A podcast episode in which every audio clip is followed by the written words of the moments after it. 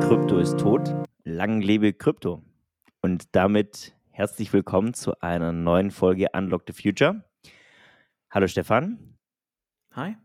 Wir sind heute tatsächlich nur zu zweit und wir wollen uns mal über unterschiedlichste Dinge im Blockchain-Bereich unterhalten. Insbesondere wollen wir näher auf Chainlink eingehen und die Kryptoszene hat ja die letzten Jahre schon eine ziemliche Achterbahnfahrt hingelegt. Von einem Allzeithoch von Bitcoin über den über einen großen Absturz jetzt im letzten Jahr, ähm, den sogenannten Kryptowinter bis, äh, bis jetzt, wo es wieder ein bisschen aufwärts geht und Bitcoin und Blockchain und der ganze Space sind ja schon oft totgesagt worden, sind dann aber irgendwie wieder auferstanden wie die Phönix aus der Asche. Und ein wesentliches Ding ist eigentlich, dass nach wie vor gesagt wird, naja, für die Blockchain-Technologie gibt es keine so richtige Einsatzfelder. Also Bitcoin ist vielleicht ganz spannend, irgendwie so als digitaler Wertspeicher, aber für vieles andere in diesem Blockchain-Space fehlt quasi der Anwendungsfall. Deswegen starten wir direkt mal rein. Stefan, ähm, denkst du das denn auch? Denkst du, dass es für Blockchain-Technologie einfach faktisch keine Anwendung gibt? Ähm, für Blockchain-Anwendungen gibt es äh, aus meiner Sicht äh, sehr wohl Anwendungen. Aber bevor wir starten, äh, ein kleiner Hinweis: Diese Folge wird unterstützt von Data Science Mania und Disclaimer. Äh, wenn wir hier Aussagen machen über irgendwelche äh, Token, Bitcoin, äh, andere Kryptoprodukte, ist es keine Anlageberatung. Ist immer gut, was zu sagen. Disclaimer, genau, ganz wichtig. Absolut. Ja, ja äh, äh, sonst, ich glaube, Blockchain und äh, vielleicht mal noch ein bisschen einen Ticken zurückgegangen, Distributed Ledger hat natürlich schon äh, äh, eine große Zukunft. Ähm, mal bei so einfachen Sachen angefangen, wie einem, wie ein digitaler Personalausweis oder halt sowas wie Zentralbankwährungen ähm, die kommen ohne Distributed Ledger gar nicht mehr halt aus, um so eine hohe Verfügbarkeit zu, zu garantieren. Und dann kommen wir auch schon zu der ältesten und äh, derzeit größten äh, Blockchain-Anwendung äh, äh Bitcoin, die seit über 4000 Tagen äh, online ist. Und äh, Bitcoin ist natürlich, kann man sagen, ein Spekulationsobjekt wird aber halt auch schon äh, äh, in digitalen Geschäftsmodellen eingesetzt und hat auch schon vieles ähm, ausgelöst und ist vielleicht so ähnlich wie vielleicht Tesla fürs Elektroauto ist. Ähm, und daneben gibt es ja noch viele, viele, viele, viele andere ähm, Blockchain-Lösungen, ähm, die sich aber, sage ich mal, von Leuten, die sich nicht damit beschäftigen, nicht so erschließen. Und äh, wir wollen ja heute mal äh, so viel vorweg tiefer in eine Anwendung reingehen, in ein Projekt. Es ist nicht ganz klein, es ist nicht ganz groß. Äh, es wurde 2017 äh, ins Leben gerufen, also ist auch noch nicht so alt, wird aber benutzt und hat durchaus eine äh, relevante Anwendung und wird heute auch schon ähm, ver verwendet und findet halt in dem Bankenwesen viel, viel Anwendung, aber wird in der Versicherungsbranche, denke ich mal, auch große, große Anwendung treffen. Be bevor wir da jetzt reinsteigen, vielleicht noch ganz kurz, was du vorhin angesprochen hast, das mit den 4000 Tagen. Ich finde es, da möchte ich nochmal tiefer rein, weil das ist schon, hm, finde ich, beeindruckend, wenn man das dann aus dem Unternehmenskontext sieht. Es gibt ja ganz, ganz viele IT-Systeme, die tagtäglich von Millionen Arbeitnehmenden äh, genutzt werden.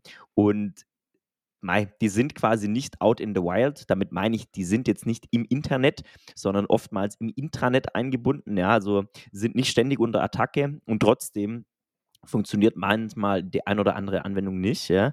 Und ähm, Bitcoin existiert ja sozusagen in der Wildnis da draußen ja, und ähm, wird natürlich jeden Tag mehrfach äh, attackiert, wird versucht, äh, in irgendeiner Art und Weise ähm, Bitcoin lahmzulegen oder, oder zumindest zu schädigen, was auch immer. Und ich zumindest kenne kein anderes IT-System, wenn man es mal so nennen will, äh, was 4000 Tage reibungsfrei ohne Wartung sozusagen ähm, im Internet überlebt. Ja, und ähm, das ist schon an und für sich schon eine beachtliche Leistung. Und schon da könnte man sagen, naja, es hat die Funktion als Wertspeicher ja bereits unter Beweis gestellt. Ja, ähm, weil nach wie vor ist ein Bitcoin ein Bitcoin. So, was der dann in Umrechnung wert ist, ist das andere, ja. Ähm, genau, aber wir wollen ja heute, wie du es gesagt hast, Stefan, tiefer in eine Anwendung rein. Über welche sprechen wir denn heute? Also, genau, ich, ich, ich muss heute wieder nochmal noch einen Schritt zurück, äh, um da, machen wir jetzt mal noch einen Knopf daran an die Verfügbarkeit. Ähm, wir stehen jetzt bei diesen ganzen Blockchain-Anwendungen ungefähr da, wo wir vielleicht vor 10, 15 Jahren bei der Cloud waren. Ja, kann man das benutzen, bla bla bla. Aber so eine Cloud hängt ja immer noch an dem Google, an dem Microsoft. Da glauben wir ja schon, okay, so ein Unternehmen geht jetzt nicht von heute auf morgen pleite. Ähm, die Woche haben wir erst gesehen, halt, dass, dass da Teams kaputt ging, irgendwas. Und jetzt heben wir quasi das, wir lösen quasi dies, diese Lösung los von Firmen und sie wird jetzt von äh, Tausenden von Nodes getragen. Und das ist ja nicht nur Bitcoin, wir reden hier über Ethereum und und und. Ähm, ist ein großes, großes Netzwerk. Ja, aber heute reden wir über äh, Chainlink. Ähm, das wären dieses groß genug, dass man es kennen kann, muss man aber nicht, äh, nicht kennen. Ich finde Chainlink ähm, sehr spannend, weil es ganz, es, es, löst halt ein Problem und über das Problem, was es löst, wollen wir heute mal reden. Und ähm, weil da, denke ich mal, auch viele Anwendungen in Zukunft drauf zugreifen. Vielleicht erstmal für unsere Zuhörenden, ähm, was ist ein Chainlink? Also ich habe hier den Wikipedia-Artikel vorliegen. Ne? Hier steht jetzt, äh, sagen wir mal grob galaktisch, es ist ein dezentralisiertes Blockchain-Projekt und eine Kryptowährung, die auf Ethereum aufbaut. Hm, hier wird auch von Smart Contracts gesprochen und von diversen Token. Kannst du das mal ein bisschen einordnen, Stefan? Ja, also bei den ganzen Blockchain-Anwendungen redet man ja immer von Layern. Ne? So ein Layer 1 Blockchain ist halt das, was Bitcoin ist. Ne? Keine großartige Funktionalität. Und äh, Ethereum ist genauso. Ne? Wir setzen jetzt mal, äh, wir lassen mal das außer Acht, dass es da jetzt Staking gibt, aber ähm, auf dieser Ethereum-Blockchain ähm, kann man äh, ERC20-Token äh, äh, äh, mhm. generieren und die Token, die kann man äh, für alles Mögliche benutzen. Das sind dann so Anwendungslayer, die dann da drauf kommen, wie es halt das Internet gibt und auf dem Internet gibt es dann eine Google-Suche oder irgendwas, also immer höherwertigere Dienste. Ne? So hat das Internet auch mal angefangen. Und ähm, es gibt halt Skalierungslösungen, dass sowas halt schneller wird und es gibt halt auch Lösungen, die halt Sicherheit schaffen. Ne? Also in, diesem, in diesen äh, Blockchain-Anwendungen geht es halt viel um Zero Trust, weil da vertraut halt keiner keinem. Mhm. Ne? Und so wie, wie halt sich welche äh, Bitcoin überweisen können, löst halt Chainlink äh, das Problem, äh, das Orakelproblem. So, und jetzt müssen wir, glaube ich, da nochmal tiefer einsteigen, weil das ist ja so, mh, hm, man kann jetzt nicht einfach von außen Daten sozusagen in eine in ein Blockchain-Netzwerk, sage ich jetzt mal, reingeben. Richtig? Das heißt, äh, da brauche ich, und das ist das, was du ansprichst, Stefan, ne, dieses Orakel. Was ist denn ein Orakel? Na, ein Orakel ähm, ähm, ist quasi die, die Sicherheit, das was ist, wie es halt ist. Also es schafft halt Sicherheit. Es ist halt eine Art, es ist ein Konsens, es ist ein, es ist ein Wert. Bei Chainlink geht es halt darum, es soll eine Brücke von der Blockchain, von den Smart Contracts hin zu Wetterdaten, zu Bankdaten, äh, beliebiger andere Daten, also Wahrheiten ähm, schaffen. Zum Beispiel, dass irgendeine Überweisung in einem Visa-Kreditkartensystem abgelaufen ist und wenn darauf kann quasi über Chainlink, über das Netzwerk, äh, kann ein Smart Contract aus der Ethereum-Blockchain darauf zugreifen, aber auch aus anderen äh, äh, äh Chains, weil das ist so ein bisschen das Ding gewesen. Äh, viele Netzwerke laufen halt parallel. Das ist auch okay so. Und dann gibt es halt so Bridges. Wir waren uns vor uns nicht ganz einig, ob Chainlink eher so ein Utility-Token oder ein Bridge ist oder eine Bridge ist. Also mal kurz Utility-Token ist, ist es ein Netzwerk und so ein Netzwerk muss ja am Leben gehalten werden. Und man braucht, um in dem Netzwerk irgendwas zu machen, braucht man einen Token, Utility-Token, um das ganze Netzwerk zu bezahlen. Dass sich alle die, die, die Kosten teilen, ist das zum Beispiel bei, bei bei äh, Ethereum so, wenn ich da eine Überweisung, sagen wir mal, mache, habe ich meine Fee, also mein Gas, und äh, jeder bezahlt da gleich viel. Ähm, ob ich jetzt zwei Millionen überweise oder nur, weiß ich nicht, fünf, fünf Dollar für einen Kaffee, äh, ist, ist von der Fee egal. Und äh, dafür brauchst du halt in so äh, verschiedenen Netzwerken halt Utility-Token. Andererseits ist auch das, dass es halt eine Bridge ist, weil es halt äh, reale Anwendungen aus der Welt, Bankenwesen, Versicherungen, Wetter äh, verbindet mit den Blockchains. Ne? Und da sind wir auch schon mittendrin, wo da die Anwendungen halt liegen. Richtig, und das ist auch was, was ich eigentlich ganz spannend finde, weil ich habe mir letztens wieder gedacht, wenn man sich jetzt, also was ganz Greifbares finde, ist sowas wie Rückerstattungen von Flügen, die nicht stattgefunden haben. Ja, also man hat ja in der Corona-Zeit bestimmt viel, ist es so ergangen, haben irgendwie einen Flug gebucht und haben gesagt, ähm, ich will den Flug antreten, es ging aber nicht, ja, und dann kam das Thema der Rückerstattung, ja, und ähm, dann mussten viele E-Mails hin und her geschrieben werden, etc. Und sowas könnte man halt lösen, indem man sagt, naja gut, äh, eine Rückerstattung wird unter einer gewissen Prämisse gewährleistet, dass diese Prämissen, dieses Prämissenset und den Automatismus zur Rückzahlung könnte man in einem Smart Contract festhalten, aber man braucht eben die Verbindung zu einer Ticket-Datenbank, zum Beispiel von dem Flugprovider. Ja? Das heißt, man, man schickt dann über ein, wie man auch Chainlink immer nennen mag, ja, über eine Bridge diese Information an das Netzwerk und von dort aus wird diese Eingangsinformation vom Smart Contract verarbeitet und das Geld automatisch bei uns aufs Konto überwiesen. Ja? Und ähm, für, diese, für diesen Service, der dann komplett automatisiert abläuft, würde halt lediglich die Fee, die man in Utility Token bezahlt, fällig werden. Ja? Und man kann dann quasi nicht mehr ähm, als Fluggesellschaft sagen, ja, aufgrund interner Prozesse dauert das so lange, sondern das wäre ein sehr, wie ich finde, konkreter, konkreter Anwendungsfall. Ne? Ich sehe, ich sehe, ich sehe total die Anwendung in Richtung, also Smart Contracts. Dem einen oder anderen wird es halt schon ein Begriff sein, ne, dass es sowas wie Smart Contracts gibt. Das ist halt ein Vertrag, der äh, komplett digital äh, gehalten wird in der Blockchain. Der ist transparent und mhm. hat Bedingungen, dass er ausgeführt wird. Keine Ahnung, äh, äh Partei A muss irgendwas liefern, Partei B äh, äh, hat das Geld bezahlt und dann wird irgendwie eine Lieferung ausgelöst. Also klassisches Treuhänderproblem wird da quasi gelöst.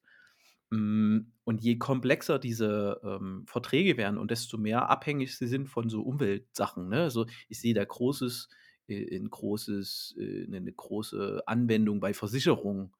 Ähm, das ist halt schon, schon äh, äh, immanent. Oder wenn man zum Beispiel von einer Chain in der anderen einfach in einem Smart Contract nachweisen will, dass ich irgendwas besitze. Ne? keine Ahnung, also dieser klassische Prozess, den kennt jeder. Man will irgendwo ein Depot eröffnen oder eine Kreditkarte und irgendwas. Und um diese Bankverbindung zu verifizieren, musst du, kriegst du einen Euro gesendet und du sendest den Euro wieder zurück. Ne? Also sowas äh, ist halt einfach Quatsch. Ne? Mhm. Aber wo, wo siehst du deinen Use Case in Versicherungen? Führ das mal ein bisschen aus, weil ich glaube, das ist ganz spannend. Äh, Versicherung ist zum Beispiel, äh, äh, du hast zum Beispiel den Bauer und äh, gerade die Agraranwendung äh, mhm. äh, sind halt, der Bauer verkauft ja quasi auf Kontrakt sein, sein Weizen für in 2024 kannst du heute schon Weizenkontrakte verkaufen. Ne? Also der weiß auch schon, wie viel er bekommt. Und äh, dann ist halt das Problem, wenn es halt Unwetter halt gibt, er diesem Kontrakt nicht nachkommen kann. Da spekulieren ja. Leute drauf, gibt es Versicherungsgeschäfte und das hängt ja ganz eindeutig von Wetterereignissen ab. Ne? Halt, da wären halt Wetterdaten spannend. Ich wie, also wir reden ja heute oft, ne, wie wird das Wetter? Okay, aber da wird dann halt wirklich spannend, wie war das Wetter da mhm. und da und da. Also gerade zur Sachbeschädigung, um das zu handeln, das ist halt, es ist halt super. Oder äh, äh, keine Ahnung, du halt, du hast irgendwelche staatlichen, äh, staatlichen Gelder, äh, willst du, willst du beantragen. Äh, das kann man natürlich alles über Smart Contracts äh, abrufen. Und da willst du ja auf Daten von Dritten zugreifen, ne? Und die müssen ja klassisches Orakelproblem. Wie kannst du sicherstellen, dass das auch wirklich so ist? Ähm, da brauchst du ein verifiziertes Orakel und, und die Daten. Ähm, derzeit wird es viel in Spielen genutzt, muss man sagen. Ne? Also du kannst zum Beispiel auf Fußballergebnisse wetten. Ne? Mhm. Das ist, das, das macht eigentlich so dieses Beispiel, macht diese Anwendung am sichtbarsten. Ne? Wir können jetzt, gehen jetzt halt hin, sagen, okay, wir wetten ein Ethereum, stecken wir in einen Smart Contract. Der Smart Contract sagt, okay, äh, wir haben einen, einen Wettdings 1,2 zu 3,6. Also, ne, wenn, wenn äh, äh, die und die Partei spielen gegeneinander, wenn der Ausgang so ist, kriegst du deinen Einsatz zurück und wenn nicht, nicht. Also ganz klassische Wette halt, ne? Aber halt dezentral. Wird natürlich auch ganz spannend für, für Steuer oder für äh, Länder, wo halt Wetten nicht erlaubt sind. Ne? Mhm. Also die werden ein richtiges Problem damit haben und da kommen schon mal die Anwendungen her. Also wenn wir jetzt mal ab, ganz ab davon sehen, dass es kriminell ist und dass, dass die Moral keine Rolle spielt, werden das die ersten Anwendungen sein, die halt gehen. Ne? So wie Bitcoin halt weltweit für Leute die Möglichkeit bietet, ein Konto quasi zu haben. Das müsste man vielleicht an der Stelle auch mal sagen, dass weltweit äh, es halt nicht so ist wie in Deutschland, dass halt jeder ein Konto hat. Ne? Da kriegst du irgendwie dein Geld aus Arbeit, kriegst du bar in die Hand gedrückt oder als Scheck. Und that's it. Du hast jetzt kein Konto, du kannst das Geld nur mit Western Union, die irgendwie bis zu 40 Prozent davon nehmen äh, um es von, ähm, von Amerika nach Mexiko zu schicken. Ähm, das ist halt, das fällt dann halt weg und ähnlich sehen wir es halt in Wetten. Ne? Also äh, äh die würden dann, um wieder zurückzukommen zu dem Beispiel, du, du schließt halt eine Wette, Smart Contract, steckst, steckst dieses, diesen einen Ethereum da rein und äh, dann kommt halt der, je nachdem, nach Ausgang ne, der bezieht sich dann auf verschiedene Orakel, der wird jetzt nicht nur eins fragen. Das äh, Orakel aus der Chainlink gibt das äh, Ergebnis zurück. Und da wären halt ganz andere äh, äh, äh, Wertschöpfungsketten möglich. Stell dir mal vor, das könnte irgendwie ein, ein Typ sein, der irgendwo auf einer kleinen Insel sitzt, einen Internetzugang hat, Tonka. Tonka hat wieder Internet. äh, der könnte auf Tonga sitzen und könnte äh, einen, einen, Smart Contract bauen, der halt genau das macht. Ne? Und auf einmal ist er halt ein so ein Guy, der da halt Millionen Umsatz auf einmal macht. So, und jetzt kommen wir aber, glaube ich, schon zum, jetzt haben wir so ein bisschen mal die Business Cases oder die Use Cases angerissen, die damit möglich sind, die finde ich sehr breit sind, ja. Hm, aber wir wollten ja heute auch so ein bisschen über die Monet also mögliche Geschäftsmodelle sprechen, wie jetzt zum Beispiel derjenige Entwickler auf Tonga äh, damit dann tatsächlich Geld verdient, ja, weil er müsste dann wahrscheinlich, entweder bietet er das als Service, als Dienstleistung für einen Fluganbieter, für eine Versicherung etc. an, ja, oder er wird selber Betreiber beispielsweise einer Node. Jetzt weiß ich nicht, geht auf Chainlink Staking oder sowas? Oder wie? Ja. Also wie könntest du dir vorstellen, dass jetzt ähm, dass man das monetarisieren könnte, ja, innerhalb der Chainlink. Also du kriegst, also erstens, die, du hast ja Nodes, also die Nodes mhm. erbringen Rechenleistung, für die Rechenleistung werden sie äh, bezahlt. Und dann wirst du auch noch für die, also erstmal prinzipiell, wie funktioniert das? Äh, du, du stellst quasi die Daten zur Verfügung und dann werden, kriegst du erstmal eine Metrik, äh, lieferst du wahre Aussagen, ne? Mhm.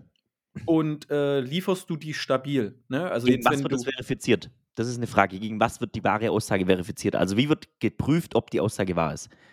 Ähm, da müsste man tiefer in die Entwicklung halt gehen. Mhm. Also okay. das wäre mal spannend halt rauszufinden, aber äh, die Metrik, also so, so wie es ist, äh, funktio äh, funktioniert das äh, relativ äh, gut. Auf jeden Fall ähm, gibt es quasi ein Maß an Vertrauen. Ne? Also es gibt quasi eine KPI.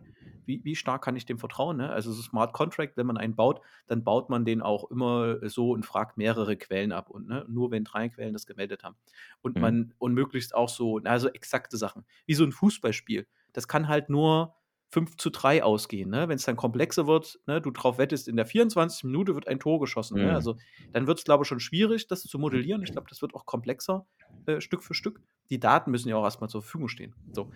Ähm, aber diese Zuverlässigkeit der Daten, die wird irgendwo getrackt. So, und dann kriegst du dafür, wenn Leute das benutzen, wirst du dafür entlohnt quasi. Ne?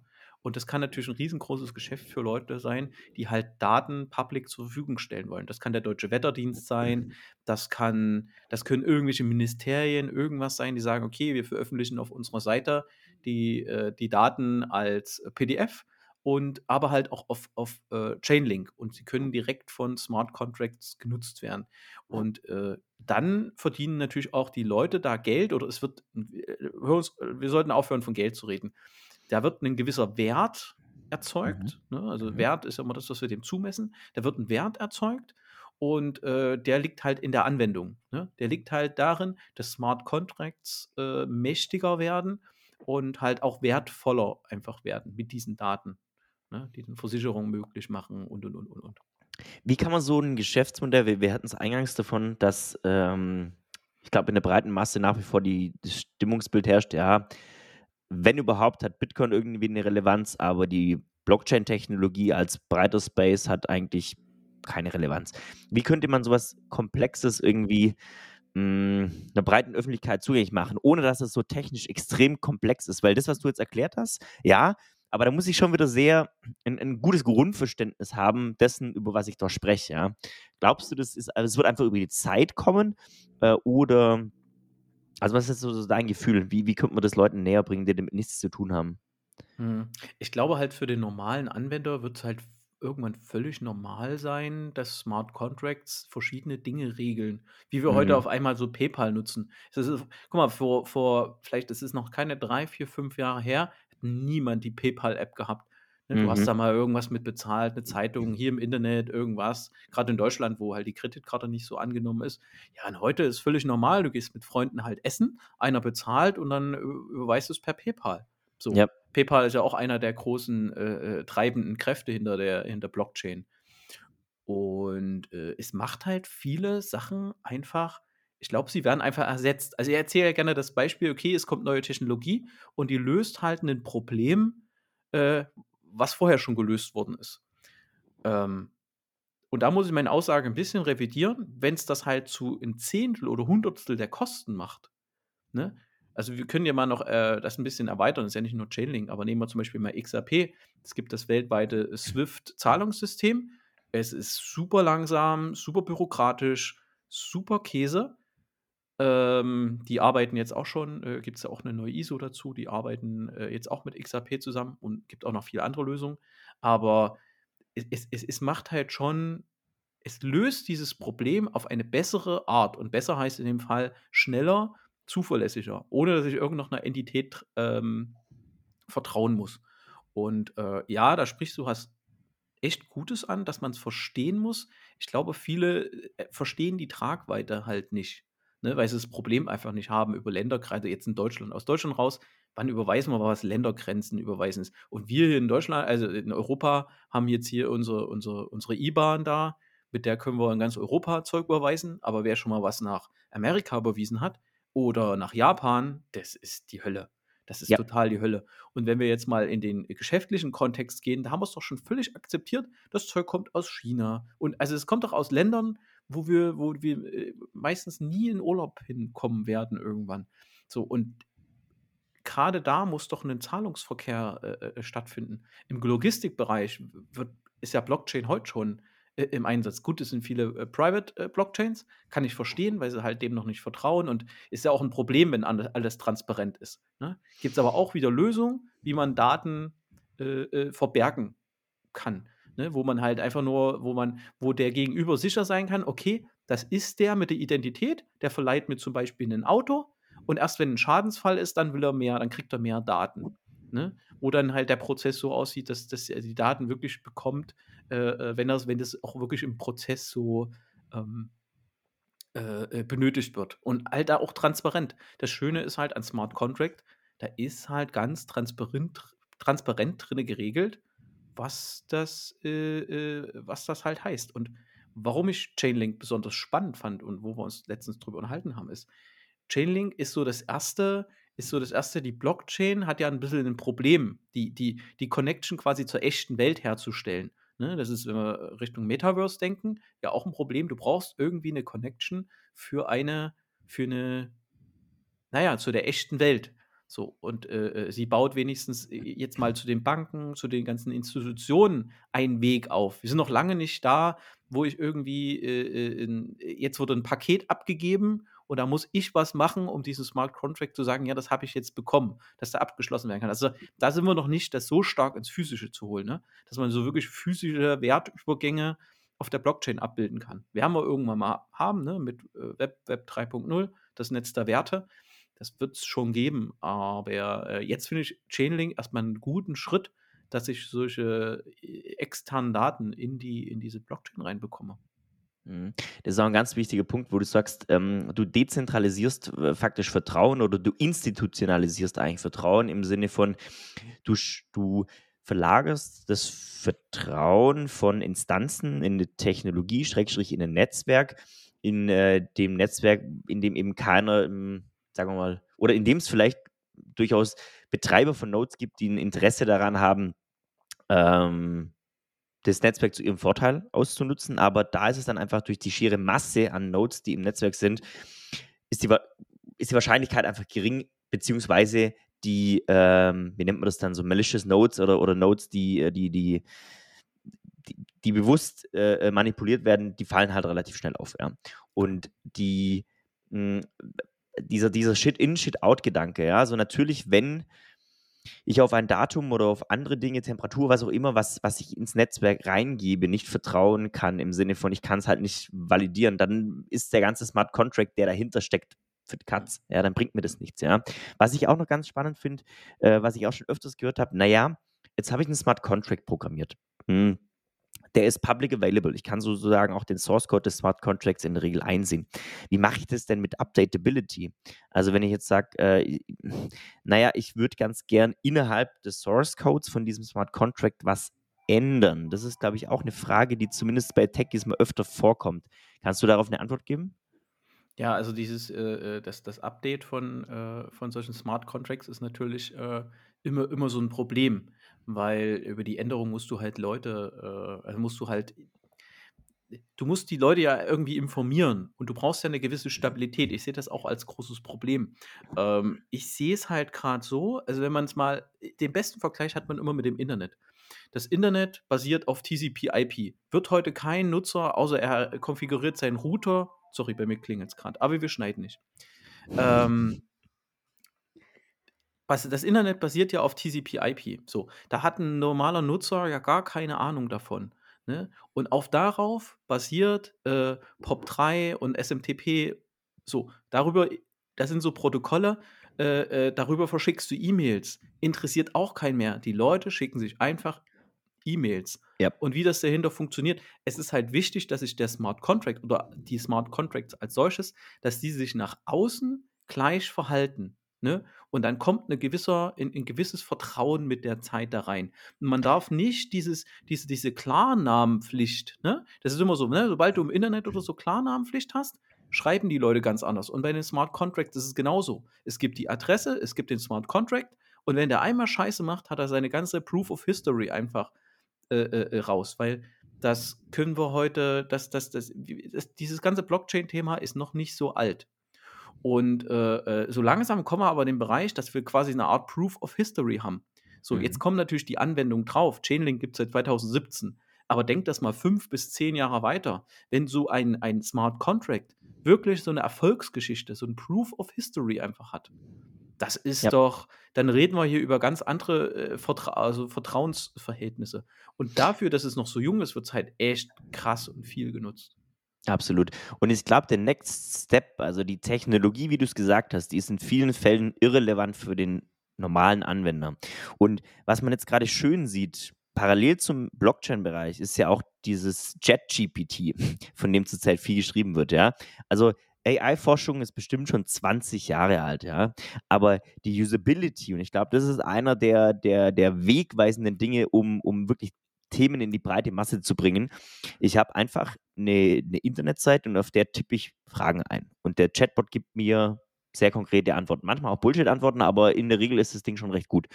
Und wenn ich jetzt äh, so eine Visualisierung für einen Smart Contract-Inhalt habe, den jeder versteht, oder auch ähm, eine Visualisierung zum Beispiel von Datenströmen beispielsweise, von einer Quelle, von einer Temperatur, von was auch immer, in ein Netzwerk und dort wieder raus. Also das einfach grafisch schön dargestellt habe. Ähm, da muss ich nicht mehr viel erklären, dann ist es auch völlig irrelevant, was da drunter liegt, aber dann kann ich es einfach verwenden. Dieser Aha-Effekt mhm. durch die schiere Verwendung, ich, ich schmeiß etwas irgendwo rein, ich gebe ein halbes Ether irgendwo rein oder ein halbes, was auch immer, und dann passiert was und es kommt was zurück. Ja? Dieser Mechanismus im Kopf, den finde ich äh, äh super spannend, weil ich merke tatsächlich, es funktioniert mit PayPal. Ja? Ich, äh, ich sende drei Euro irgendwo hin und zwei Sekunden später ist es in dieser App des anderen Users, ja, mhm. und ohne Transaktionsgebühren, ohne irgendwas anderes. Also das ist wirklich ähm, durch die Anwendbarkeit kommt es, glaube ich, in die breite Masse, ja. Das, das glaube ich auch. Und dann mit dem PayPal äh, sprichst du halt was Gutes an, weil, weil PayPal ist für mich so ein bisschen der Dreh- und Angelpunkt, äh, auch bei dem Übergang von Internet, sagen wir mal zu, Blockchain basiert ja auf dem Internet, ne? Es geht ja einfach nur so weiter. Aber wenn wir sich mal wirklich zurück in sind, äh, 93, 94, ne, wo, da ist dieses Internet äh, quasi quasi so nach, nach Deutschland gekommen und das sah noch alles ganz gruselig aus. Und was konnte es? Es konnte halt irgendwie dir ganz statisch eine Website ausspucken mit ein paar Bildern, äh, also HTML. Und es konnte, ähm, und das mit den E-Mail, ne? Und wenn du dir überlegst, an dem Punkt, wo wir heute mit PayPal sind, ne? PayPal war ja, hat ja auch eine Erfolgs-, also mhm. hat ja auch eine gewisse Erfolgsgeschichte.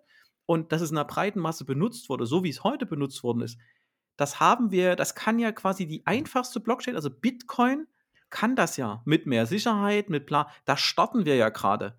Ne? Und das zeigt mal schön, dass das einfach, dass die Blockchain einfach nur ein weiterer Layer auf dem Internet ist, die aber als sich gedacht auch bloß wieder super basic ist, wo ich halt wieder einen zweiten Layer brauche, der es möglich macht, Daten da rein zu wuppen. Dann kommt das nächste, die irgendwann, keine Ahnung, in fünf bis zehn Jahren, reden wir vielleicht drüber, dass halt der Basic Layer äh, äh, halt Chainlink ist, ne? Und auf Chainlink-Anwendung äh, XY äh, ist und du davon gar nichts mehr mitbekommst. Ne? Heute gehen alle Leute auf äh, mail.google.com oder auf gmx.de oder web.de, äh, locken sich da irgendwie ein und, und äh, äh, benutzen halt E-Mail, völlig selbstverständlich, oder gehen PayPal und überweist das. Da kriegst du im Hintergrund ja gar nichts mehr mit, weil es einfach einfach ist. Heute ist ja schon alleine das Problem mit den Wallets, äh, äh das, ne? Ich sehe es halt, also entweder werden die Exchanges besser oder es entsteht mehr Vertrauen in die Exchanges oder äh, so, so dezentrale Wallets, das wird irgendwann mal was. Aber da ist ja mit DeFi-Chain, also dezentraler, Decentral Finance, äh, äh, entstehen da ja auch fantastische Sachen. Ich, ich glaube ja, wir werden dort auch ganz neue Anwendungen sehen. Ne? Mit Chainlink reden wir ja über, wir holen uns Daten in die Blockchain, aber da sind wir ja schon, damit sind wir schon nach dem NFT-Hype und nach diesem DeFi. Ne? Und das Zeug ist erstmal jetzt gecrashed, okay, aber trotzdem, die Erfolgsgeschichte geht da hinten trotzdem weiter, weil es halt, äh, äh, er setzt sich halt durch und äh, äh, kann sich ja jeder mal, der sich ein bisschen differenziert damit beschäftigt, vorstellen, wenn auf einmal nach so einer kurzen Zeit 13.000 Blockchain-Projekte an den Start gehen, dass da gut 90 Prozent sterben. Ne? Lekos, äh, äh, Lycos ist heute auch tot, AOL ist auch tot. Ne? Auch dieses Internet hat ja mit der, mit der Bubble 2000 so viele äh, äh, Unternehmen hingerafft Genauso ist es mit der Industrie. Also, das ist ja noch ein ganz, ganz, ganz normaler Zyklus, der einfach stattfindet. Nur heute kannst du halt jede Sekunde gucken, wie viel Dollar kostet der äh, Bitcoin. Der steht übrigens heute bei 23.000 irgendwas Dollar. Ne? Ähm, wo, wo, stehen wir da? Ne? Und früher konntest du das nicht so sehen. Ne? Bei .com war es schon anders, da waren es halt die Aktien, da reden wir heute auch noch alle davon. Aber vorher konntest du halt diese Firmen, die sind einfach gescheitert. Punkt. Ne? Es gab keine Fuck-Up-Night, wo jemand berichten konnte, okay, haben wir gegen die Wand gefahren, danke. Ähm, und heute kriegt man es halt viel, viel, viel transparenter halt mit. Und ich verspreche mir sehr viel von dieser Transparenz. Und dass es halt jeder nutzen kann. Jedes Land kann man nutzen. Aber das macht halt gerade den westlichen Ländern, macht das extrem viel Angst, weil wir müssen es verstehen. Wir können es nicht ignorieren. Früher war es so, wenn die westliche Welt eine Technologie ignoriert hat, war sie tot. So. Aber äh, äh gerade mit Elektromobilität und mit äh, Blockchain hat sich das geändert. Das ist nochmal Globalisierung im Quadrat für mich. Das ist dieses Google weitergedacht. Jeder kann heute auf der Welt google.com eingeben, da kommt diese Google-Seite und das ist nicht selbstverständlich. Das ist nicht selbstverständlich. Und ich kenne mir, keine Ahnung, egal auf der Welt, überall kann mir was bestellen und das funktioniert. Und was viele unterschätzen ist mit den ganzen Blockchain-Anwendungen, äh, das wird noch globaler werden. Ne? Das wird alles noch viel, viel, viel mehr standardisierter werden, so wie halt äh, Geflüchtete zu uns nach Deutschland kommen und ihr Handy ganz normal hier funktioniert, sie weiterhin kommunizieren können. Und das wird noch viel, viel, viel universeller werden. Und das wird, hoffe ich, äh, viel Gerechtigkeit für die Welt bringen. Das ist tatsächlich ein sehr schönes Schlusswort, Stefan. Gerechtigkeit für die Welt ist ein großes Thema, aber ich glaube, das, was du auf den Punkt gebracht hast, ist, der Crypto-Space ist und insbesondere Anwendungen wie Chainlink, ja, ähm, sind nicht tot, nur weil irgendein Kurs gerade verfällt oder nachsteigt, sondern äh, der Crypto-Space insgesamt ist sehr, sehr, mh, mm, ja, sehr divers und, und blüht auch, also geht hinter den Kulissen, wenn man so will, weiter, blüht auf. Und ähm, ja, vielen Dank dir für das Gespräch, Stefan. Danke für deine Zeit.